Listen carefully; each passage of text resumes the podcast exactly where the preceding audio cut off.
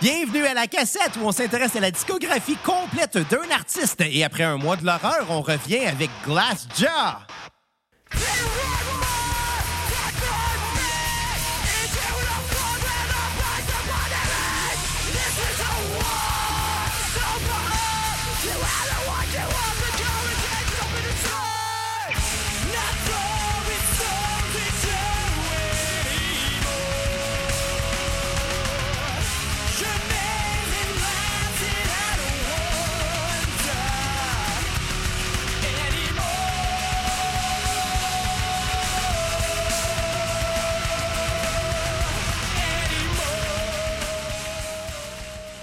Retour à la cassette. Euh, Après euh, quand même un long mois à parler euh, seulement de films d'horreur, on revient maintenant à notre formule habituelle. Par contre, on est quand même par Zoom. hein. Mon nom est Xavier Tremblay et j'ai avec moi par la magie de l'Internet au bout de son modem, son vieux modem téléphonique, là, mon co-animateur Bruno Marotte. Un, euh, j'aimerais souligner que je suis avec Elix de Vidéotron. Fait que si les gens de chez Vidéotron écoutent, euh, j'aimerais avoir mon Internet gratis parce que je viens de vous faire une blog, mes calices. T'as-tu le câble aussi? Eh non, Chris, on est en 2020. Bon, ils feront peut-être pas de plug euh, d'abord. Ouais, non, mais euh, c'est pas grave. Hier, j'ai quand même écouté un film sur Netflix parce que j'ai pas besoin du câble quand t'as Netflix, mais c'était vraiment un mauvais film que j'ai regardé. Est-ce que c'était un film d'horreur? Non, c'était une comédie parce que. Une comédie épaisse parce que, ben. euh, T'étais gelé. euh, j'ai rendu hommage à Bob Marley. Comment ça va, Bruno? Ah, écoute, ça va comme un gars qui a pris un peu trop d'huile puis qui s'est réveillé pendant la nuit avec le buzz puis qui ça. Moi, je suis content parce que là, euh, dans le dernier mois, on a fait des tests, des tests de son, savoir comment on allait pouvoir continuer à produire ce show-là, même si on ne fait pas fait de des voir. tests d'MTS sans arrêt. Euh, non, euh, je fais des tests de sang. Par contre, j'ai pas eu les pour résultats. le sida! Ouais, non, c'était pas pour ça. Mais là, je pense qu'on arrive à une formule qui va être correcte. Je veux dire, ça sonnera jamais aussi bien que si on était là en personne, mais je pense que nos auditeurs n'y verront que du feu. Et euh, parlant euh, d'auditeurs qui euh, n'en voient que du feu, ben euh, il y a quelqu'un aujourd'hui qui voulait qu'on parle de Glassjaw. Ah oui, Joe Biden! Non, pas. ah, ils ont. Ben, écoute, félicitons le nouveau président des États-Unis. Tant qu'à ça, hein? Oui, euh, This on Justin. Exactement. On, Ben, pas this chances- Justin, pas Justin dans le sens de Justin Trudeau, mais this Justin dans le temps que, dans le sens que ça vient de rentrer. Là.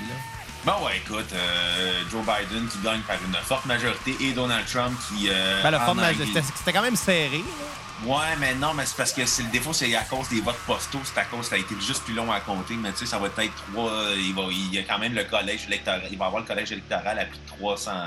à 290 minimum.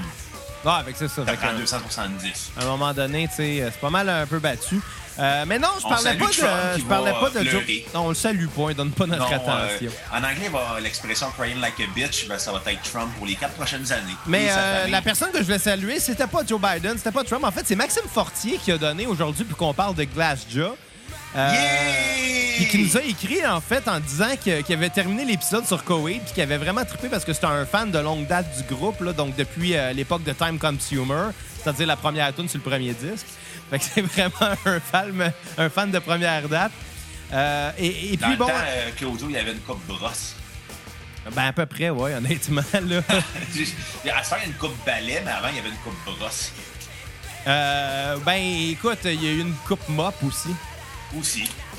Mais euh, donc, Maxime Fortier qui nous demande de parler de euh, Glassjaw, qui aimerait bien qu'on euh, parle de ce groupe-là euh, et euh, qui nous a fait un généreux don. Comment il a fait ça, Bruno?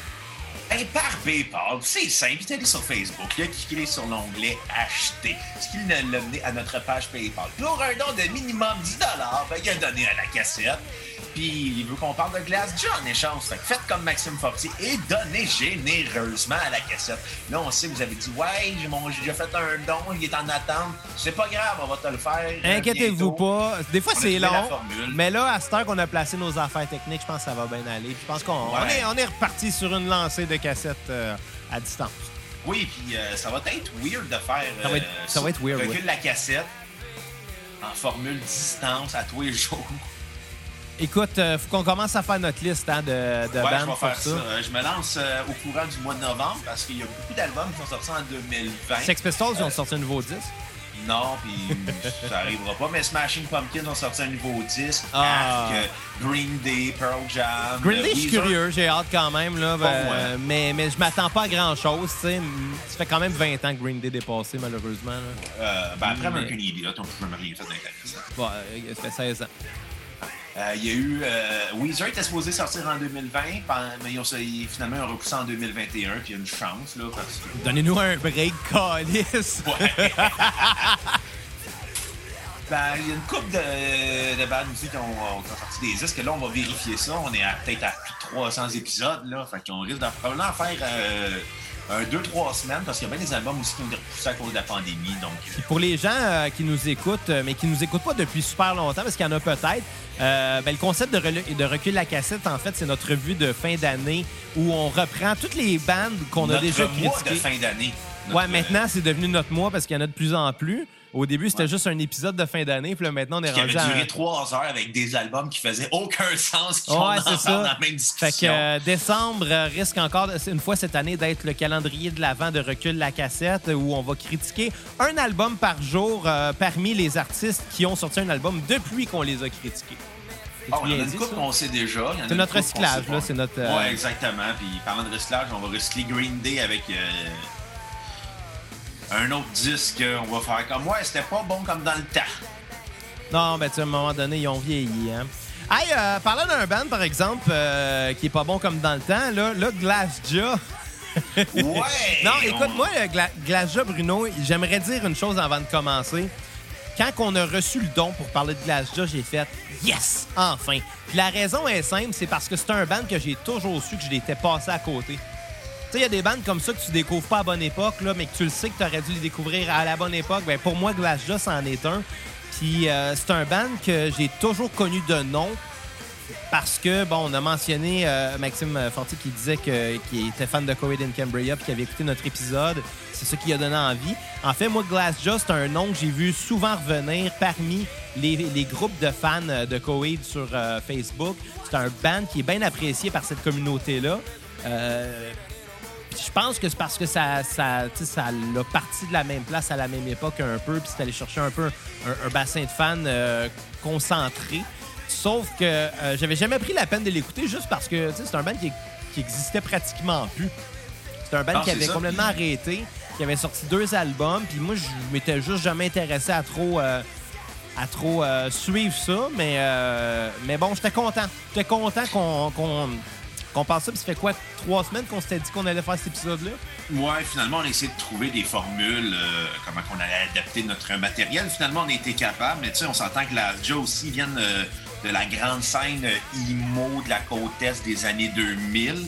Euh, ils viennent de New York. On s'entend, ils venaient avec euh, de la même époque que My Chemical Romance, Taking Back Sunday, Brand New. Je te dirais qu'il Cohen était and peut-être un petit peu avant, par contre. Ouais, non, mais tu sais, ils viennent de la, de la grande scène de la côte est emo. Là, Ouais, qui, qui, qui, qui est comme un peu mêlé. Tu sais, C'était c'était littéralement une scène. Je veux dire, Montréal en fait partie de cette grande scène-là parce que je pense que ça nous a touchés. Mais je pense qu'à cette époque-là, les- ces groupes-là qui ont marché ici, Montréal, New York, tu sais, dans, dans cet Ben, environ-là, Il n'y avait pas de, de scène imo à Montréal en soi. Dans le sens que c'était populaire ici. C'est ça, ça marchait. Les, les bandes étaient euh, actifs et venaient ici, puis c'était en santé de venir jouer à Montréal, qui n'était pas le cas de bien des bandes euh, de, la même époque, de la même époque, genre, mettons, Non, les Bare. Naked Ladies, là. Non, eux sont, sont hot à Saskatoon. Encore. Ça qui Mais est reste que là, cette semaine, tu sais, j'ai. euh, ben, parlons-en, regarde, là, on est rendu à je sais plus trop quelle tune du euh, premier album. Euh, Vas-y, je t'invite à faire ça pendant que je rajoute une tune au premier album parce qu'on jase trop. Puis j'avais fait la playlist un peu trop, tôt- trop courte, je pense. Ouais. Ils, ont été, ils ont été formés de 1993 à 2004 avant de faire un comeback en 2005 parce que c'est tout le temps logique et très bon pour une carrière de se séparer puis de revenir après moins d'un an. Ils viennent du- de Hempstead euh, au Long Island euh, à New- dans, la, dans le grand État de New York, formé par deux membres principaux et ainsi que bien des changements de membres. Euh, on va plutôt se concentrer sur les deux membres fondateurs qui sont encore là depuis 1993, c'est-à-dire le chanteur Daryl Palumbo ainsi que le guitariste, batteur, claviériste, bassiste Justin Deck. Bref, Il a euh, fait Là, à cette heure, le, le batteur, c'est Chad Asti, puis il y a eu une multitude de, de changements de drummers et de bassistes et de musiciens à travers les années. Yes.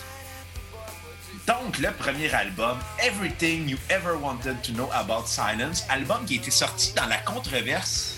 Ouais, parce que dès 2000. le départ, dès la sortie de cet album-là, euh, le band a découragé les gens de l'acheter et ont encouragé à aller, euh, à aller euh, le pirater finalement illégalement dans le but de. LimeWire, qui était à l'époque qui était, qui était la reprise de Napster, Casa, Morpheus, puis LimeWire duré plus longtemps et pour des raisons un peu obscures. Euh, ben, c'était peut-être plus simple à utiliser, puis euh, c'était à une époque où c'était plus courant aussi. Tu sais, Casa, là, euh, ben, malgré que c'est dé- début 2000, hein, ouais. Ouais, mais tu sais, je pense que d'après moi, c'est parce que c'est probablement à cause que ça devait être euh, dans d'autres pays où ce que les lois sur le téléchargement, c'est pas les mêmes qu'aux États-Unis. Je sais pas si tu vois ce que je veux dire. Ouais, peut-être. Mais tu sais, la réalité, c'est que Glassjaw ont découragé les fans d'acheter le disque juste parce qu'ils sont fait faire un nasty sucker punch de la part de- du label. Qui était Euh, Road Warner, un grand label de métal et de post-grunge, Euh, à qui on doit d'ailleurs Slipknot et Nickelback. C'est un band qui fait tellement zéro ensemble.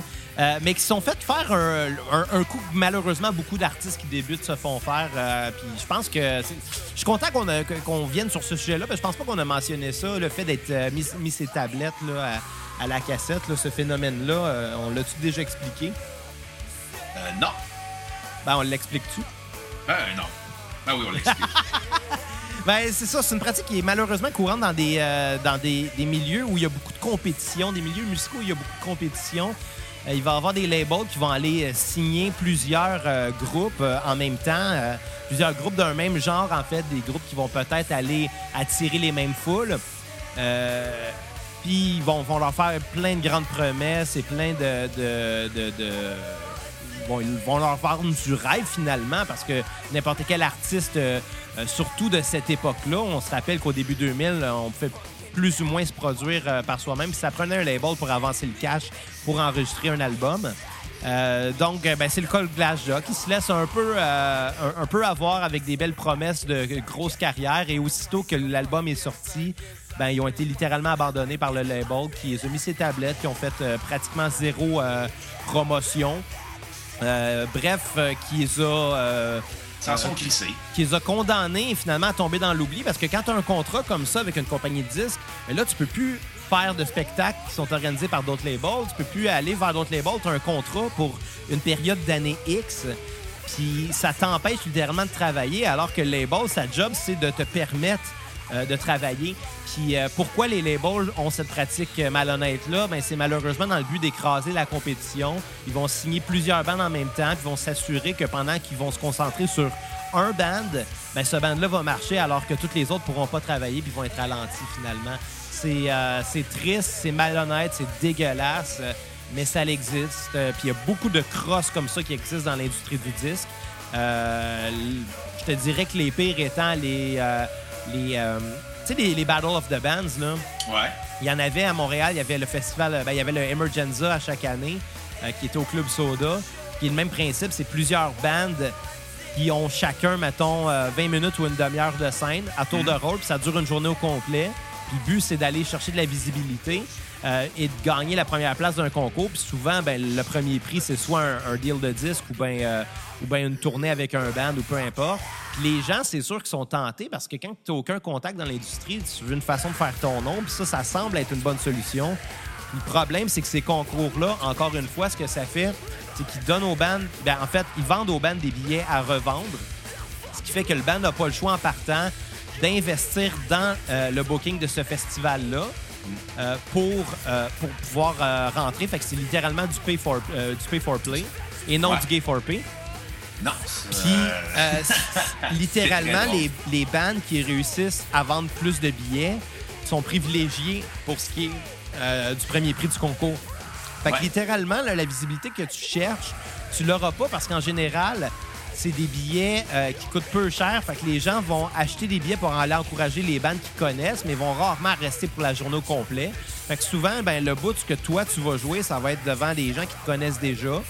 Ou bien peut-être les quelques gens qui restent du show du band d'avant, ou bien les gens qui arrivent d'avance pour le band d'après. Mais that's it. Fait que tu vas pas te chercher un plus gros public avec ça. Puis ultimement, tu payes pour aller jouer dans un festival qui t'apporte zéro visibilité. puis qui te, qui, te donnera rien en retour finalement parce que le gagnant va être choisi par le nombre de billets vendus. Le Rockfest de Montebello faisait ça là, pendant bien des années. Là, ouais, mais le Rockfest, c'était pas un concours. Ils ne vendaient pas du rêve au moins. Puis les gens qui voulaient participer, je pense qu'ils étaient au courant de comment ouais, ça marchait. non, mais ça avait fait, ça avait fait vraiment scandale. Je pense en 2013. À l'époque, les bandes qui, étaient obligées de vendre des billets pour jouer au Rockfest, des bandes locaux. Puis finalement, Chris faisait venir Offspring, Rise Against dans le même line-up. T'es comme, ben, pourquoi t'es capable de les payer, mais pas moi?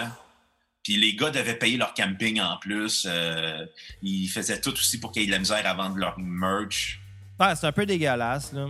Ouais, puis le Rockfest a été critiqué. Puis finalement, on a décidé qu'ils payaient les artistes, mais euh, mais disons que l'éthique au Rockfest est assez, euh, était, assez élastique, puis on l'a vu euh, dans les dernières années. le festival a fait faillite parce que c'était très mal organisé, puis c'est un mégalomane qui était à la tête de ça aussi. Puis malheureusement, mais c'est pas juste ce festival-là. La, la réalité, c'est que l'industrie du disque, c'est soit que tu joues dans le cours des grands, puis pour ça, ça te prend ça te prend l'industrie de ton bar, puis il faut que tu te soumettes à un certain standard. Puis si c'est pas ça que tu veux faire, il y a tout le temps le circuit indépendant, mais à ce moment-là, ben c'est la jungle.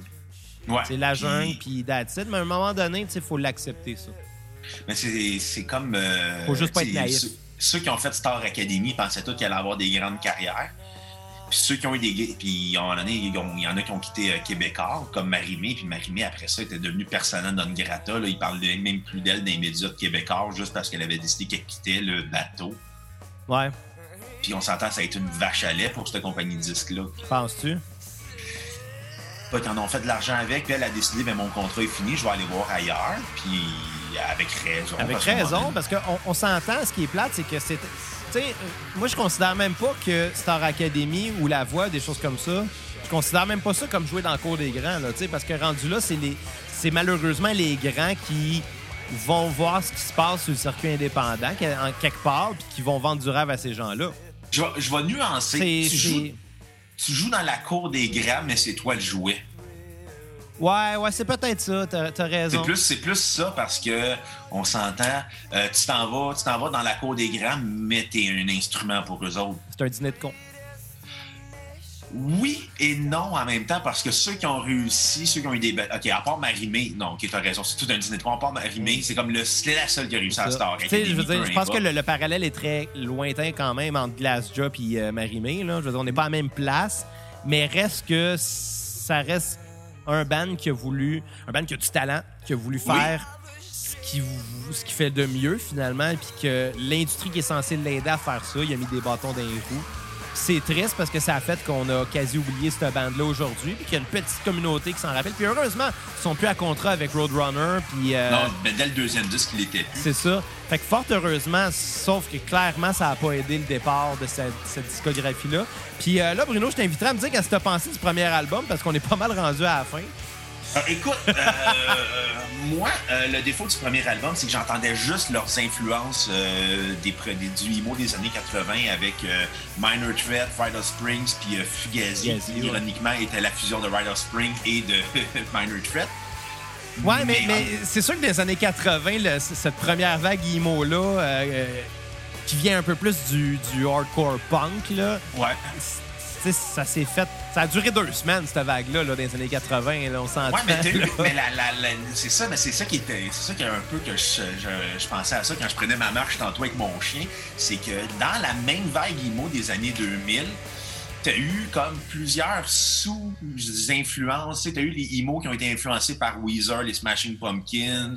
T'en as eu d'autres qui ont été influencés par Green Day puis Blink. T'en as eu d'autres qui ont été influencés vraiment par la scène hardcore des années 80. Il y a un mash-up de tout ça. Tu sais, le son des années 90, des bandes de, de, punk ou des bandes de rock. Sont, qui de plus en plus se sont ramassés en deux rounds. Parce que même si, même si des bandes comme Green Day étaient considérées comme alternatives, ça restait quand même de, entre guillemets, de l'underground. C'était pas. Ça s'adressait pas au grand public, là, tu sais. Non, mais c'est devenu grand public. C'est devenu, euh, exactement, parce que ces bandes-là, ils ont toutes évolué, puis ils sont toutes rendus à une époque, à un moment, à un endroit où il y a une scène qui, s'est créée, puis qui a englobé les bandes de punk des années 90, les bandes de punk un peu influencées par le son des années 80. Ouais, t'as eu comme, as eu comme plein de sous-influences à même le mouvement emo. Puis même des bandes un peu par la bande qu'on peut associer au mouvement emo. Tu sais, je pense moi, à. Du coup, je vais le dire, ça me gosse un peu le terme mouvement emo parce que j'ai l'impression que c'est un terme galvaudé puis que ça a été. C'est utilisé par des gens qui, d'un, ont, ont jamais vraiment fait partie de cette scène-là ou des bandes qui euh, ont jamais fait de cette musique-là parce qu'en réalité, c'est tellement un- une scène qui était large puis une époque surtout. Mais c'est ça qui est l'affaire, c'est que ça a été très large, tout est englobé. Exact. dedans. Mais c'était comme un- une grosse scène, mais il y a personne qui utilisait le, le terme emo dans cette gang-là. On dirait que c'était un terme qui était péjoratif à ce moment-là pour les gens, bon, qui portaient des vêtements noirs et des cheveux longs, tu sais. Et des euh, pantalons très serrés. Ben, ça dépend. Il y avait, y avait pas juste un, un style Non, hein, dans ça, cette mais, avait- mais le défaut, c'est qu'il y avait la caricature. Ben oui. Tout le monde s'associait à cette caricature-là. Tu sais, le, le- le gars qui avait les cheveux en frange avec euh, la mèche rose et les cheveux noirs. Mais tu sais, même les bandes comme My Chemical Romance ou The Used, qui étaient, on s'entend, les, les porte-étendards de cette scène-là à, ce moment, à cette époque-là, même eux, ça les faisait chier de se faire qualifier de emo parce que c'est pas ça. Là. Non, je le sais, mais en même temps, des... ça l'aidait pas non plus le eyeliner. Là. Ça l'aide. non, non, je comprends. Je comprends, mais musicalement, je pense que ça existe pas, le genre emo. C'est ça que je veux dire. non, c'est ça, mais je le sais, mais c'est comme le grunge. Comme le grunge. Mais en même temps, tu sais, on peut. Autant on peut dire que l'exemple que tu vas peut-être être pas d'accord avec moi, mais tu sais, Good Charlotte, ça a fait partie du mouvement emo. Oui, c'était du pop. Oh, oui, mais je comprends pourquoi. Mais tu sais, il y avait. Mais il mais il y avait tendance emo, mais en même temps, la tendance emo, je pense qu'elle elle est due aussi à. J'aimerais ça comme. Je suis comme de la misère à mettre les, les mots, mais comme. Elle était comme Les mots. une- non, mais elle était juste due à une vague de punk et, de labels indépendants du début des années 2000 qui ont tous été récupérés par les majors, puis ça a fait, ben, c'est du emo.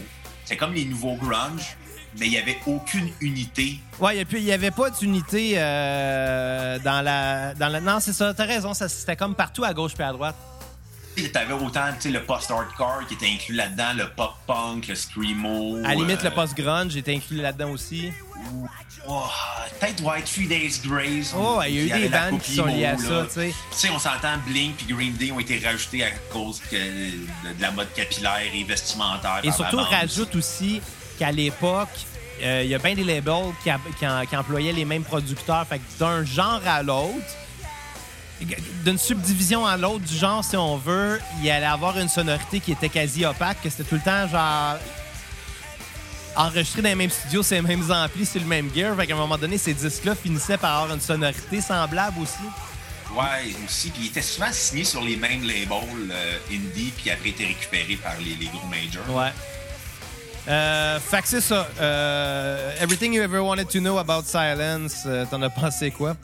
Écoute, euh, j'ai trouvé ça gros comme album, mais pas au sens positif, au sens que, tu sais, je trouvais ça over the top tout le long.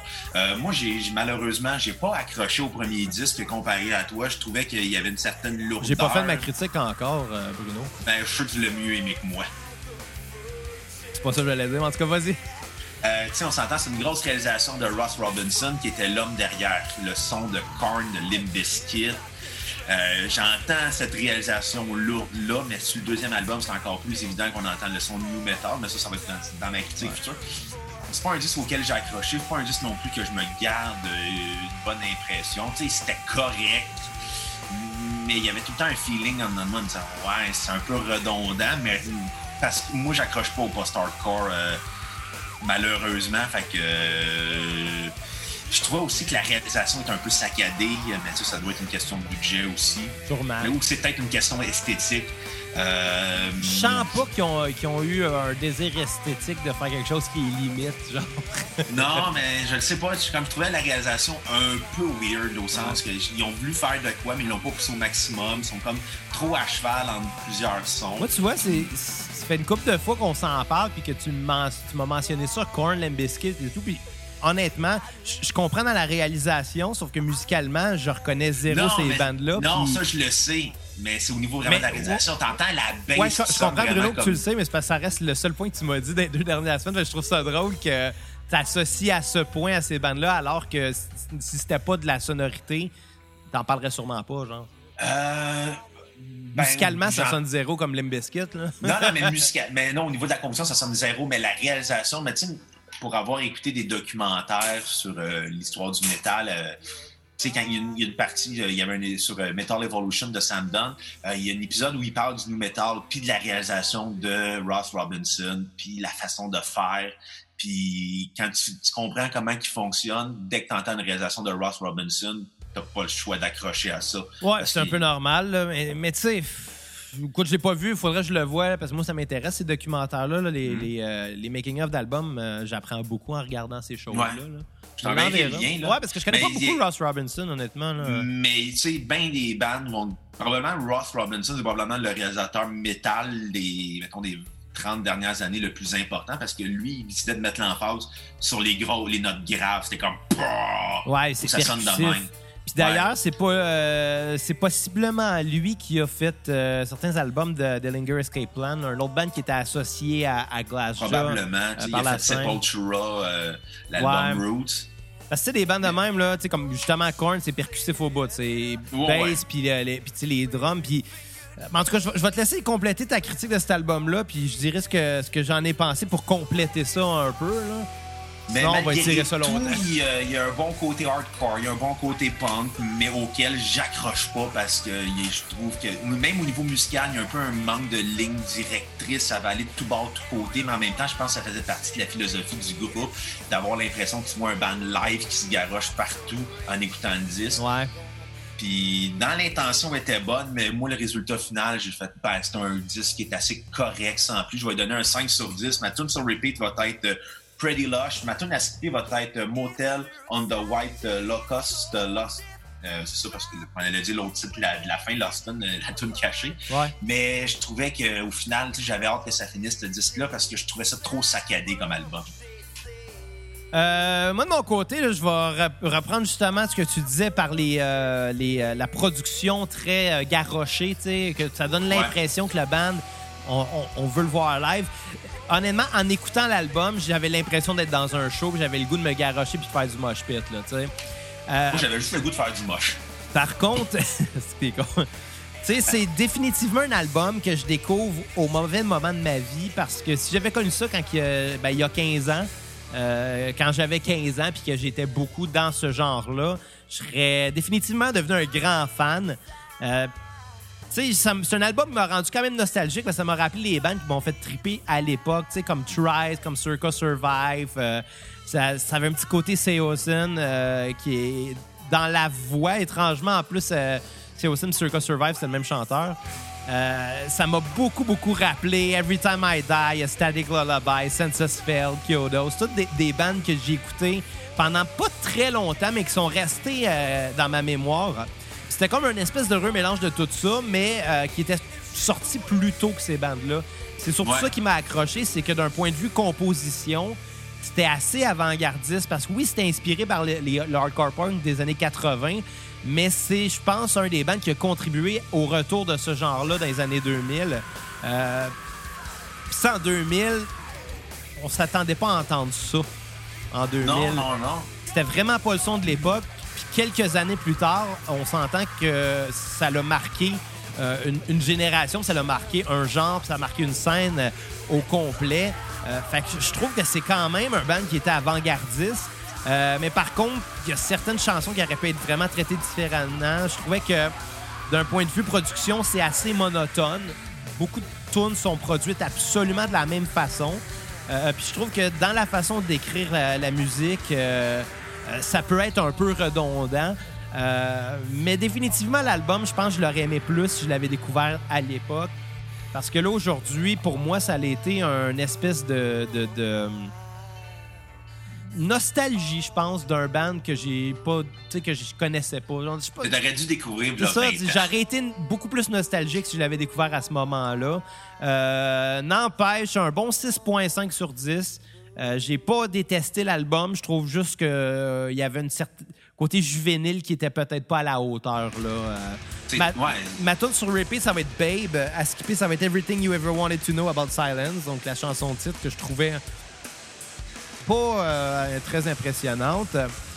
Euh, par contre, je tiens à dire que euh, cet album-là qu'on vient, qu'on vient de critiquer, Everything You Ever Wanted to Know About Silence, Je l'ai écouté seulement une fois dans les deux ou trois dernières semaines. J'étais jamais porté à vouloir le, le réécouter, même si j'ai j'ai eu le temps en masse, là, tu sais.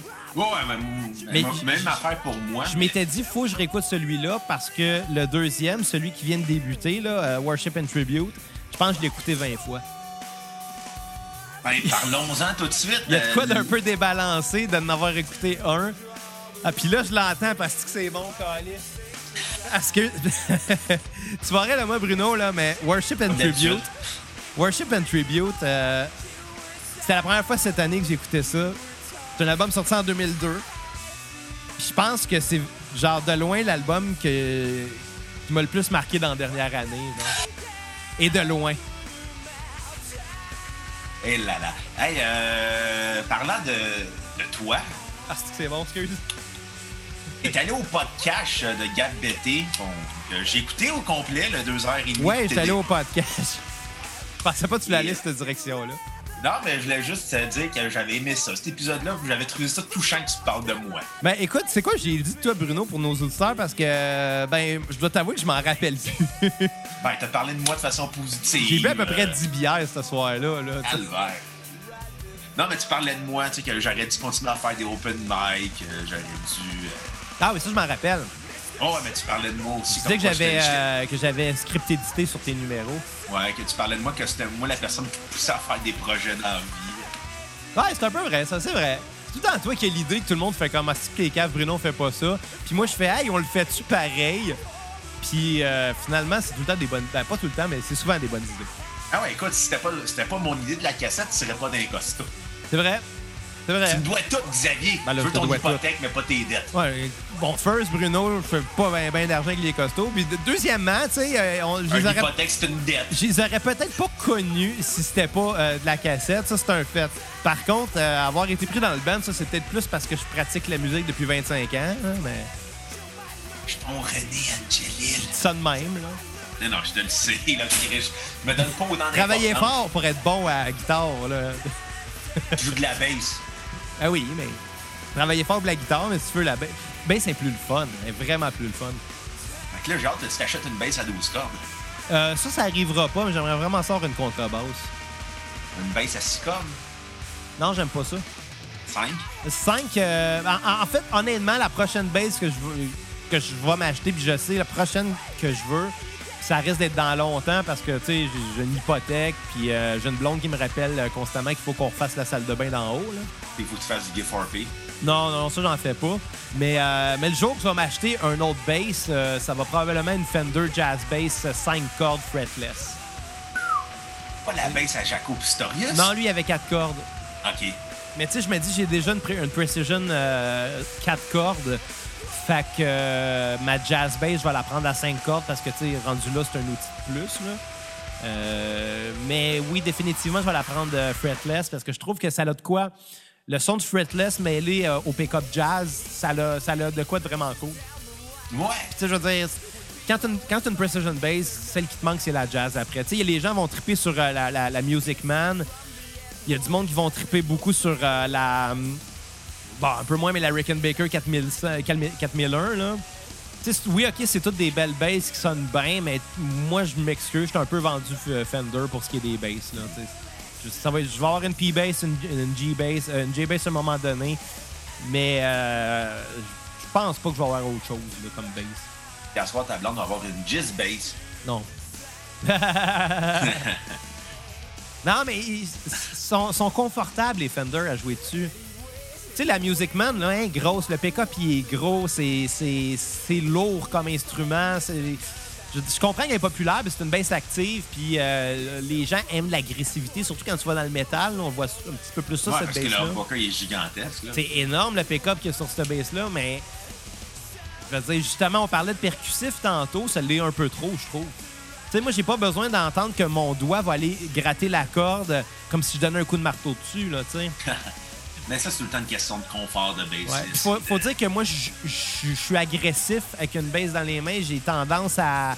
à- tu sais, je la ménage pas, je la fesse, là, ma base. Là. Je fais pas juste la- la- l'effleurer. Là. Je sais que je suis Tu violent. pas des petits mots doux. Non, c'est ça. Fait que si j'avais un instrument plus agressif que ça, probablement que ça.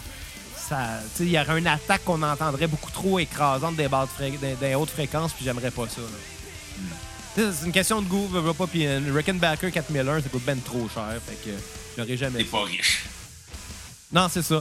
Fait que ça fait le tour pour les basses, euh, puis ce que j'en pense.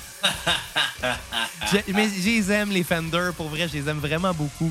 Comme, je voudrais tout que ce soit mes enfants, genre. Fait que si vous voyez euh, la photo de Xavier chez Steve Music, c'est marqué recherché en bas, vous allez comprendre pourquoi. T'as-tu vu la fameuse photo qui circulait sur Facebook euh, euh, il y a deux, trois mois? Est-ce que c'était un, gars dans un magasin de musique, puis il était menotté les mains dans le. Oups, il y a un bug. Oh! Est-ce que tu m'entends? Oui, je t'entends toujours. Bon, le gars, il était menotté les mains dans le dos. Le policier était en train de prendre des notes à côté. Puis le gars, il avait une guitare dans ses culottes. T'avais juste le, le body qui dépassait par en haut. Puis le manche était dans sa jambe. Ah, C'est tellement absurde, là. Qui qui pensait vraiment que ça allait marcher? C'est- Hey, c'est-tu comme un Nick Six qui a fait pour jouer de la bass dans la vie? Il l'avait- il l'a volé, me semble. Et ouais, il est rentré dans un magasin de musique, il voulait une guitare. Puis il dit Ah, euh, il, il réussit à convaincre le vendeur d'aller à l'arrière, backstore.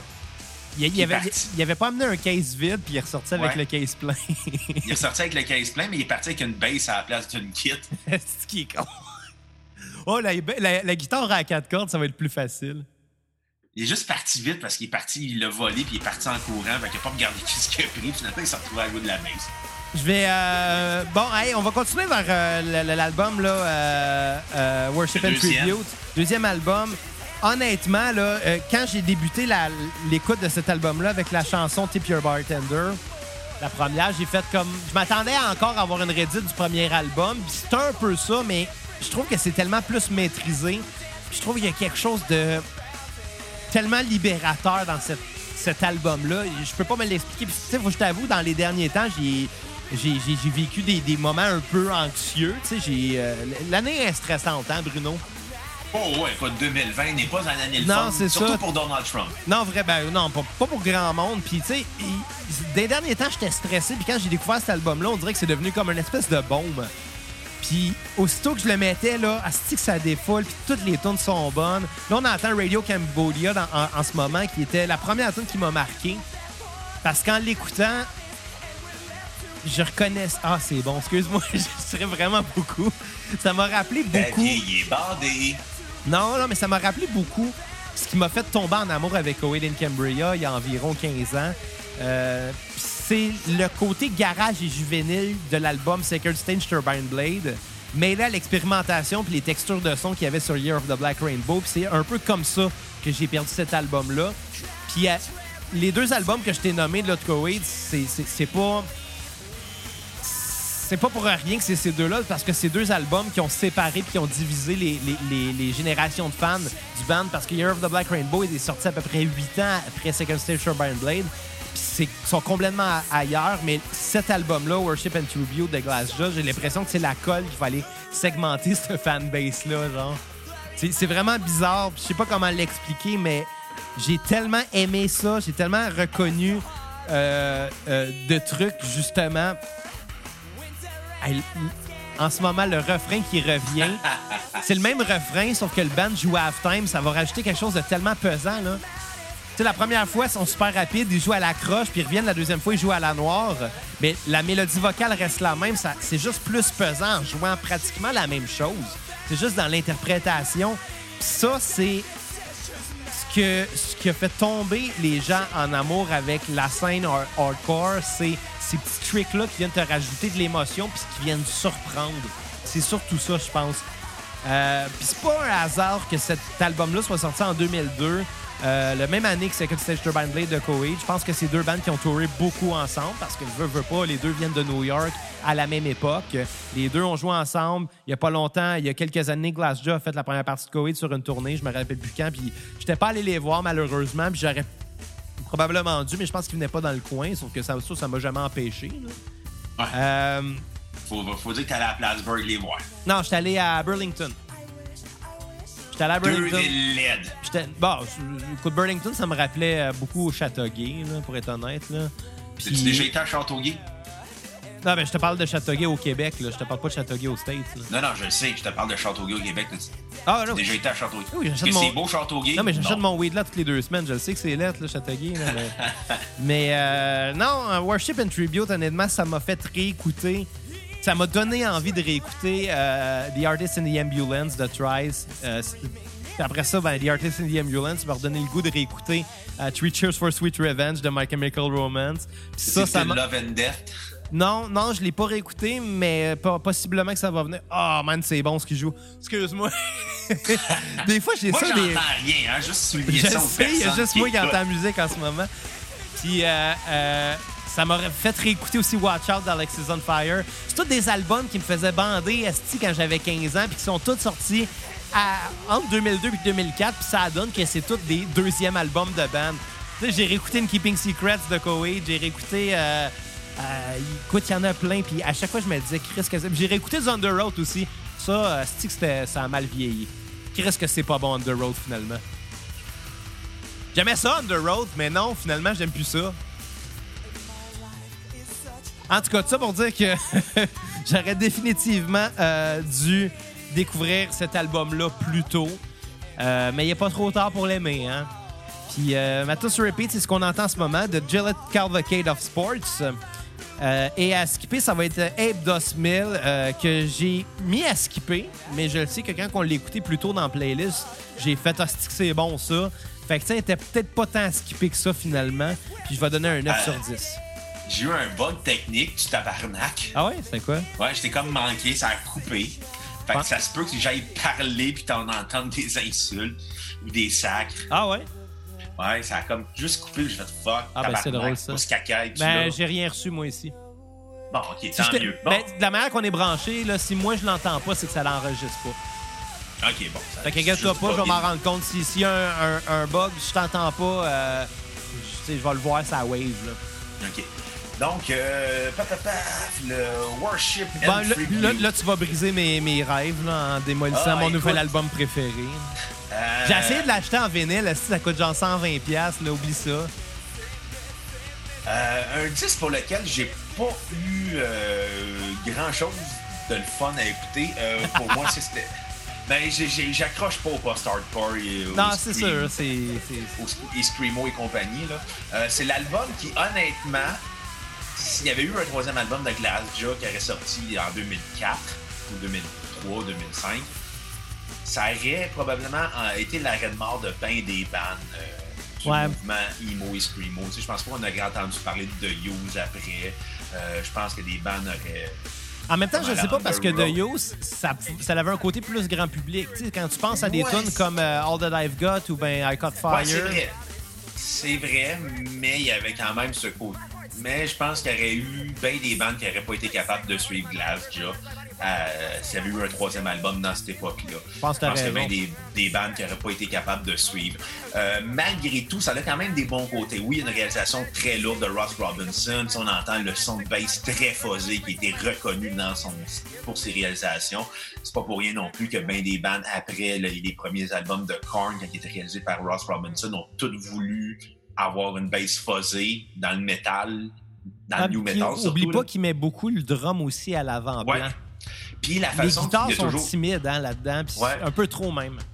Puis la façon qu'il a toujours travaillé, lui, c'est qu'il veut tout le temps que ses musiciens travaillent comme si c'était des percussionnistes au niveau de l'instrument. Ouais. C'est pour ça qu'on entend la, la- ben gros la bass, ben du slapping, ben du fuzz dedans. Parce que c'est sa façon de faire qui, qui vient de Korn, de, de Lee, le bassiste. Écoute, c'est. Ça a été une bonne expérience en soi, tu sais, je- mais malheureusement, j'ai pas accroché. Euh, Il y a beaucoup d'expérimentation dans ce disque-là. Des fois, ça peut être essoufflant aussi la façon que le groupe peut nous amener en montagne russe avec le disque. Mais malgré tout, ça reste quand même euh, très conventionnel pour son époque, malgré une réalisation très lourde.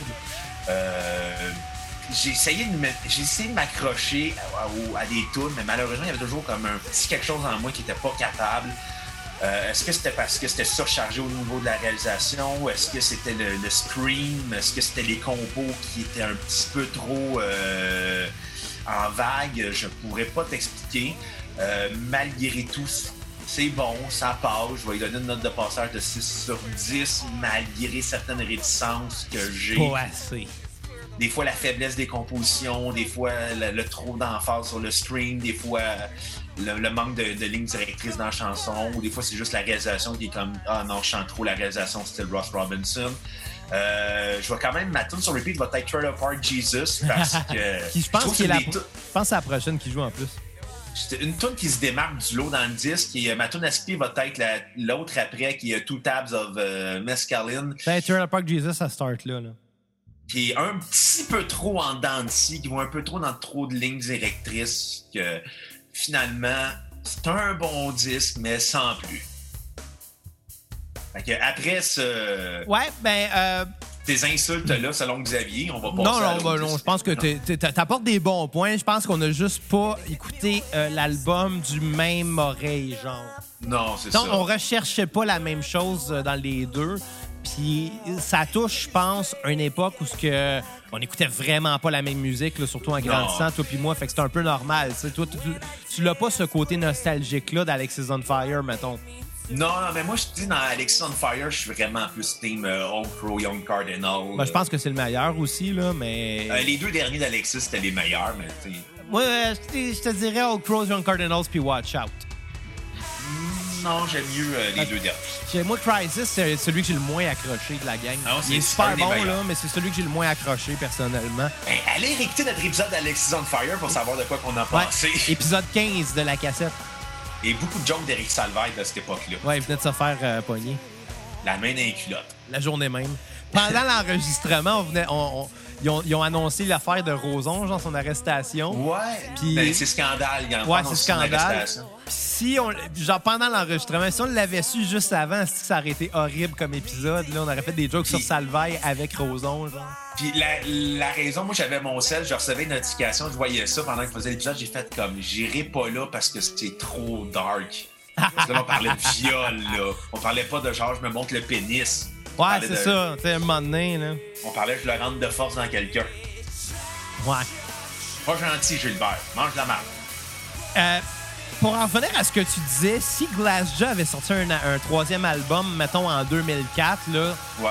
euh, moi j'ai l'impression, si on regarde la courbe, la progression du band, moi j'ai l'impression qu'il aurait sorti un album qui aurait peut-être même détrôné Three Cheers for Sweet Revenge de My Chemical Romance. Euh, J'ai l'impression que, que leur. Euh, la musique, là, tout est une question de timing. Là. Tu pourrais être le meilleur musicien au monde et créer le meilleur album au monde, mais s'il y en a un qui en sort un bon, genre la veille du tien, ça se peut que personne n'écoute le tien, là, tu comprends? Là? Ouais. Tout est vraiment une question de timing.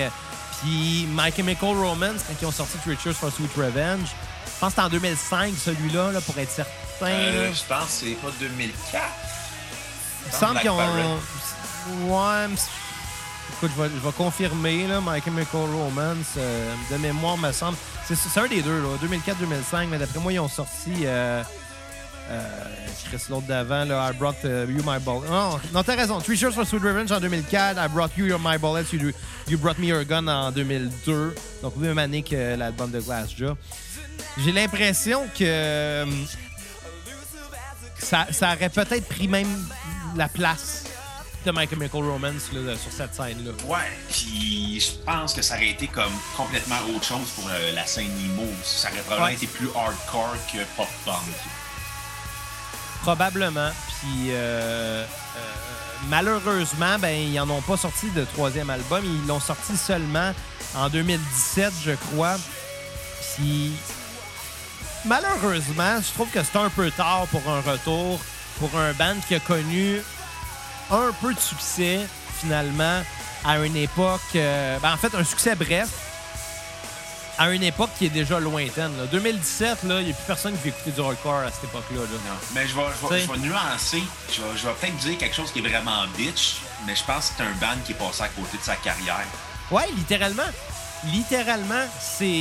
Tu, tu l'as employé dans les meilleurs mots que moi, mais c'est c'est malheureusement ça.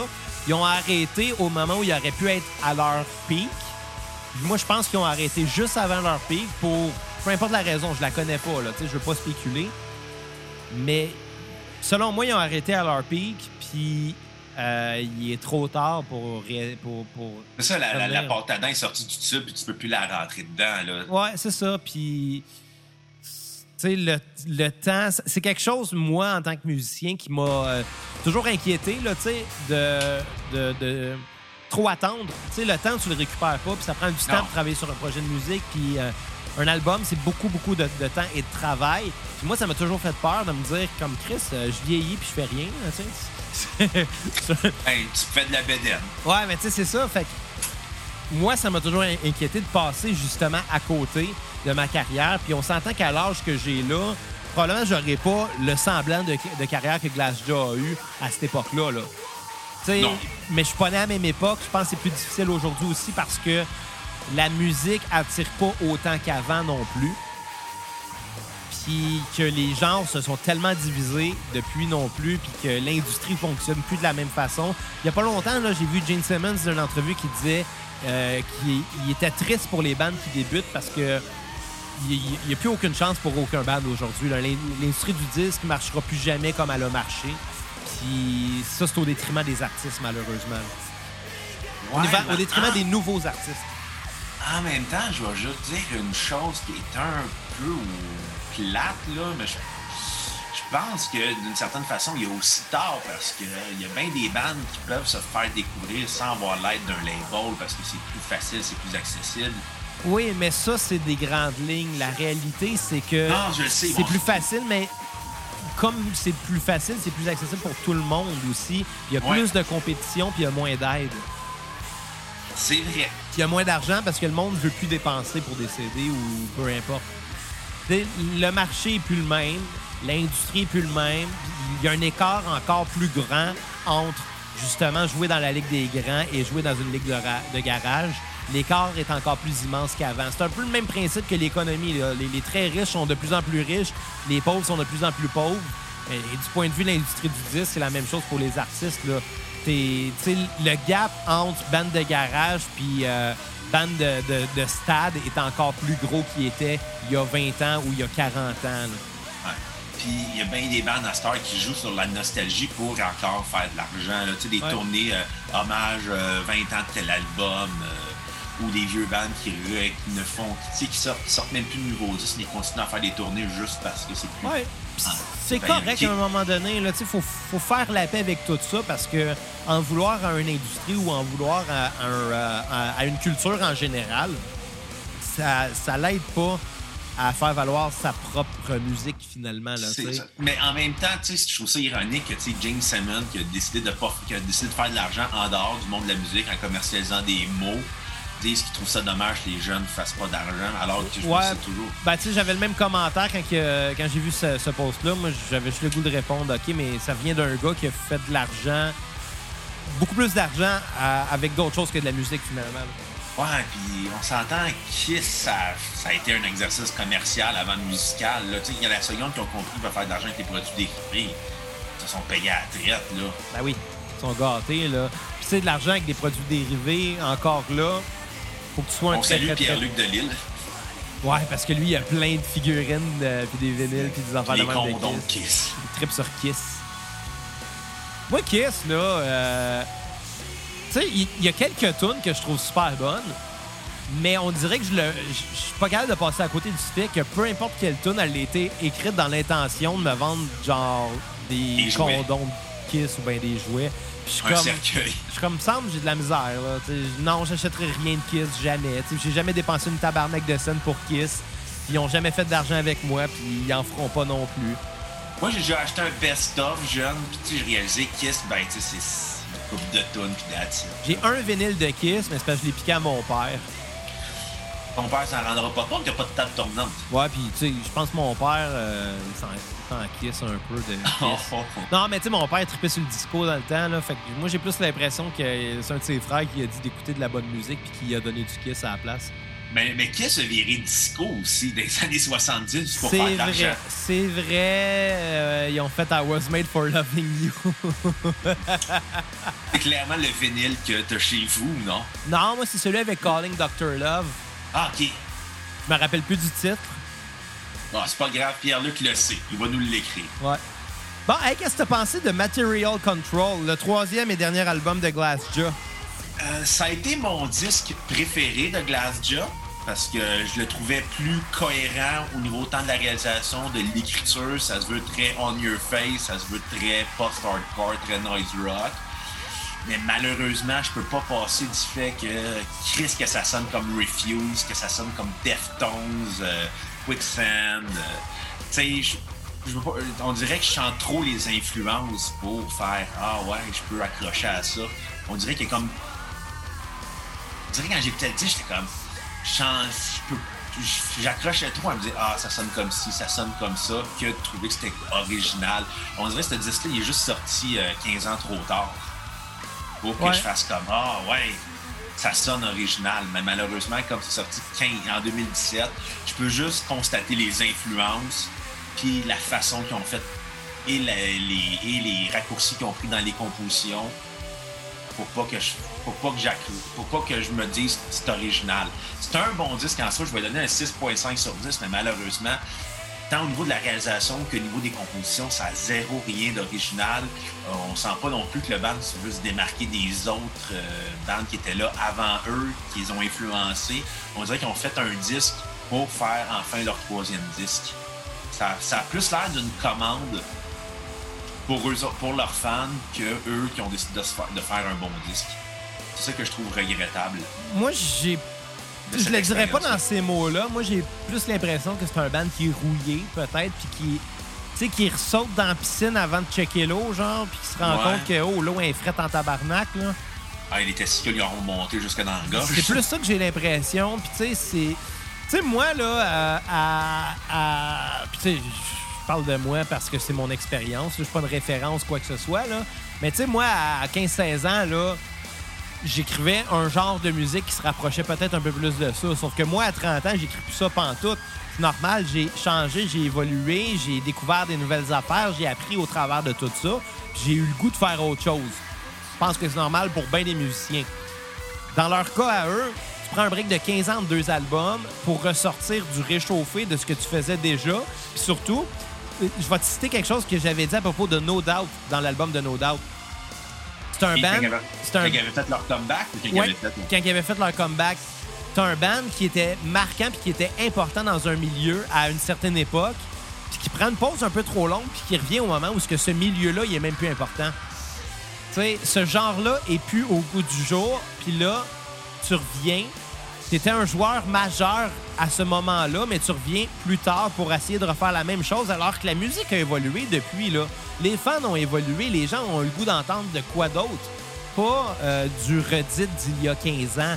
C'est un peu comme ça que je l'ai perçu, cet album-là. Puis oui, il sonne beaucoup mieux point de vue production.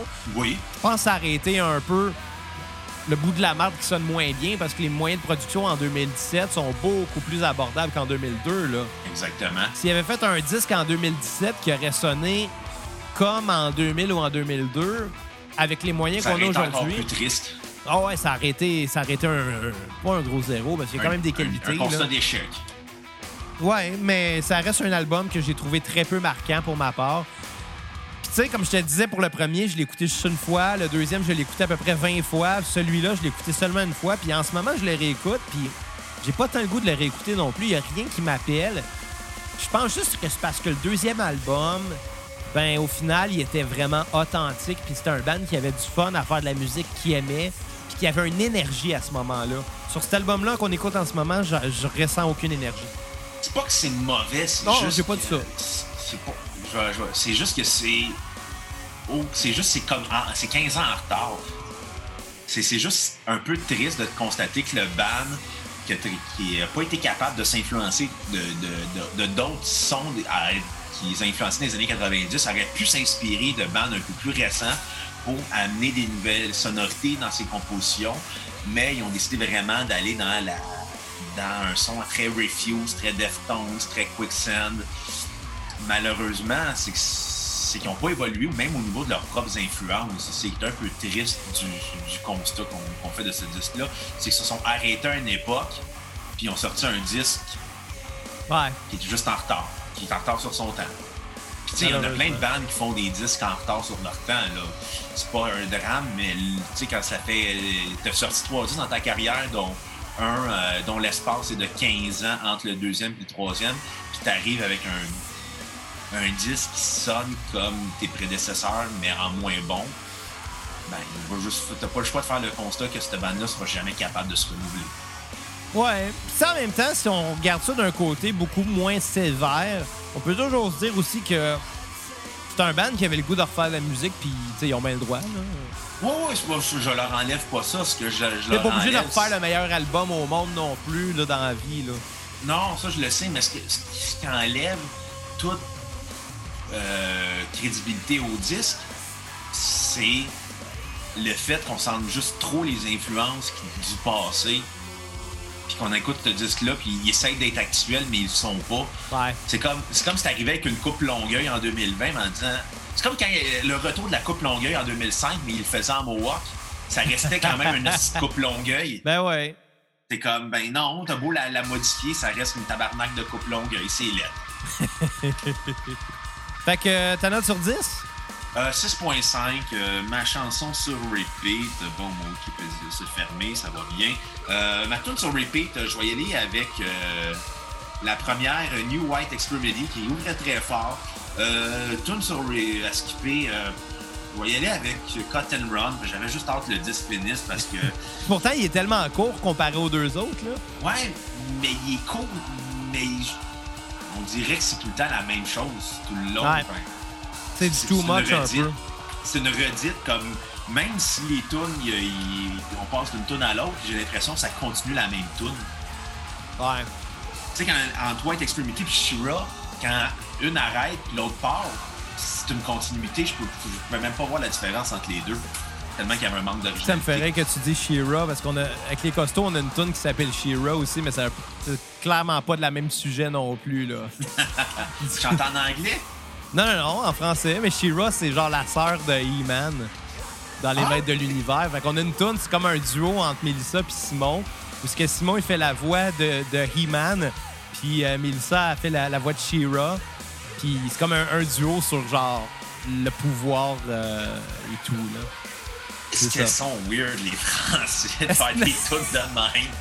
Moi, je, jamais, je le dirais jamais assez. Je suis vraiment dans le band le plus fun au monde, genre à jouer dedans surtout. les tunes que vous jouez, c'est tellement loufoque. c'est tellement C'est des tunes qui font aucun sens. Genre, je vais faire une tune de Dragon. J'imagine de J'ai écrit une tune sur Dragon Ball Z. Mais moi, ce qui me fait vraiment rire, c'est de commencer une tune en disant OK, quand on va dire Goldorak, vous allez dire Go. Puis à chaque fois qu'on dit Goldorak dans, dans la tune, t'as la foule qui crie Go! c'est juste. On parle de fucking Goldorak. Puis la tonne est métal au bout. ça manque de screamo, votre affaire, là. ouais, ben, tu sais, c'est ça. Euh, on laisse ça à d'autres, hein. Ouais, on laisse ça avec Last Job. Tu te souviens-tu, Bruno, la fois qu'on avait fait une petite annonce sur Facebook dans une vidéo? Où ce que t'avais pété ma chaise, puis là, la chaise, on n'était pas capable de la remonter, là. Puis, euh, bon, t'en rappelles, ben là, la, la, chaise, elle vient de relâcher. Rentre chez White Watchers, comme je t'ai dit la première fois. Non, j'ai accroché à la clenche, c'est le problème. Hey Bruno, euh, est-ce qu'on a autre chose à dire sur euh, Glass Job? Non, c'est tout. On remercie. je vais euh, faire ma, ma, note. là. Ben, je pense que 6.5, ah c'était mérité, comme tu disais. Oh, sur Repeat, je vais y aller avec Bastille Day et à skipper Bible and Six. On remercie qui, Xavier, pour le don aujourd'hui? On, remercie Maxime Fortier, là, dans le fond, qui, honnêtement, euh, c'est très sincère, en fait. Je le remercie personnellement parce que ça m'aura fait euh, découvrir au moins l'album Worship and Tribute. Euh, qui va rester dans ma rotation probablement assez fréquemment, au même titre que The Artist and the Ambulance, The Trice là, et, ces albums-là. Tu sais, il y a bien des bandes que je très intense sur... que ça a bugué. Va vraiment falloir qu'on rajoute du RAM sur mon, sur mon ordi, Tu vas t'acheter un pick-up? Ouais. Non, euh, il y a, bien des bandes comme ça qui ont sorti un album qui me fait vraiment triper puis que le reste de leur discographie me laisse indifférent. Puis je pense que ça, ça va en faire partie, malheureusement. Euh, ou heureusement. Je sais comment qu'on le voit. Reste que, euh, bon, c'est ça, Worship and Tribute. Moi, j'ai vraiment trippé. Les deux autres, je m'en sacre un peu. Mais merci, euh, Maxime. Et euh, en terminant, Bruno, si les gens veulent nous encourager, comment qu'on fait ça? On repartage l'épisode sur vos médias sociaux Instagram, Twitter, Snapchat, MSN, TikTok, MySpace, Name, It, Musique Plus, euh, Caramel, Skyrock. La toile du Québec. Oui, le panier bleu. Tu te rappelles-tu de l'époque où ce que. Euh, aussitôt qu'il y avait un site internet qui marchait bien, il y avait quelqu'un au Québec qui disait Hey, on va faire la même chose, mais version québécoise. Comme ça, les gens vont pouvoir encourager local. Mais qui ne cachait pas que Internet, ça a comme pas vraiment de frontières. Là. Ouais, c'est pour ça que tu as découvert Christine Young, parce qu'il voulait encourager local. Non, mais. Euh, si tu mentionnais Christine Young en 2020, là, ça fait juste rajouter plus de pixels où il y en avait déjà, genre. Ça fait juste rajouter à l'époque de Glassjaw. Ouais, mais.